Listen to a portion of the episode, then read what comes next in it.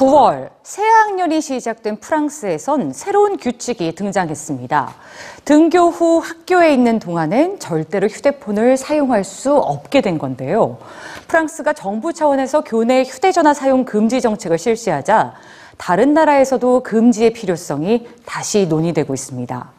개인의 자유를 존중하는 나라 프랑스가 휴대폰 금지라는 강력한 카드를 꺼내든 이유는 뭘까요? 뉴스지에서 확인해 보시죠. 어린이의 스마트폰 중독을 우려하는 사회. 국가가 나서면 문제를 해결할 수 있을까요? 지난 7월 30일 프랑스 의회가 통과시킨 법안. 15세 이하 학생들은 학교에서 스마트폰을 사용하지 못한다는 내용입니다. 12세에서 17세 학생 86%가 스마트폰을 가지고 있는 프랑스.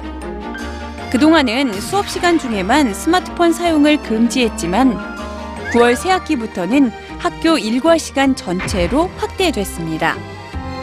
새로운 법에 따라 학생들은 스마트폰이나 태블릿 PC를 집에 두고 등교하거나 스마트폰을 가져왔다면 하교 때까지 사용할 수 없게 되죠. 이제 국가가 나서야 할 때라고 판단한 프랑스. 강력한 정책으로 사이버 따돌림이나 유해 동영상, 온라인 범죄로부터 학생들을 보호하겠다는 의지를 보인 건데요. 더 큰 목적도 있습니다. 스마트폰에 빼앗긴 학교 본연의 기능. 함께 어울려 놀고 배우며 사회성을 익히는 학교를 되찾자는 겁니다. 개인의 자유로 상징되는 국가 프랑스가 교내 스마트폰 사용을 금지했다고 알려지자 다른 나라의 여론도 술렁였습니다. 영국의 학부모 56%는 영국도 프랑스처럼 국가 차원의 금지 정책이 필요하다고 답했습니다. 영국과 마찬가지로 교내 스마트폰 사용 여부를 학교 자율에 맡겨온 미국에선 최근 아주 간단한 해법이 인기를 끌고 있는데요. 현재 약 천여 개의 미국 학교로 퍼진 이 작은 휴대폰 잠금 주머니가 그 주인공입니다.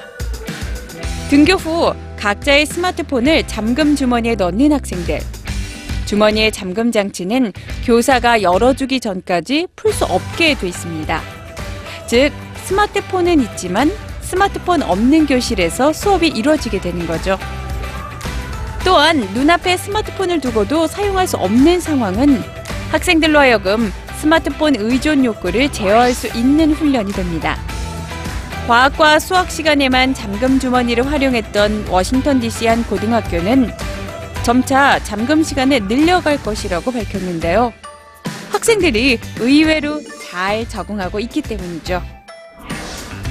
더 이상은 학생 개개인의 의지나 학교의 자율에만 맡겨선 안 된다는 여론이 커지는 가운데 각국은 학교를 스마트폰 금지 구역으로 만들기 위해 보다 적극적인 노력을 하고 있습니다.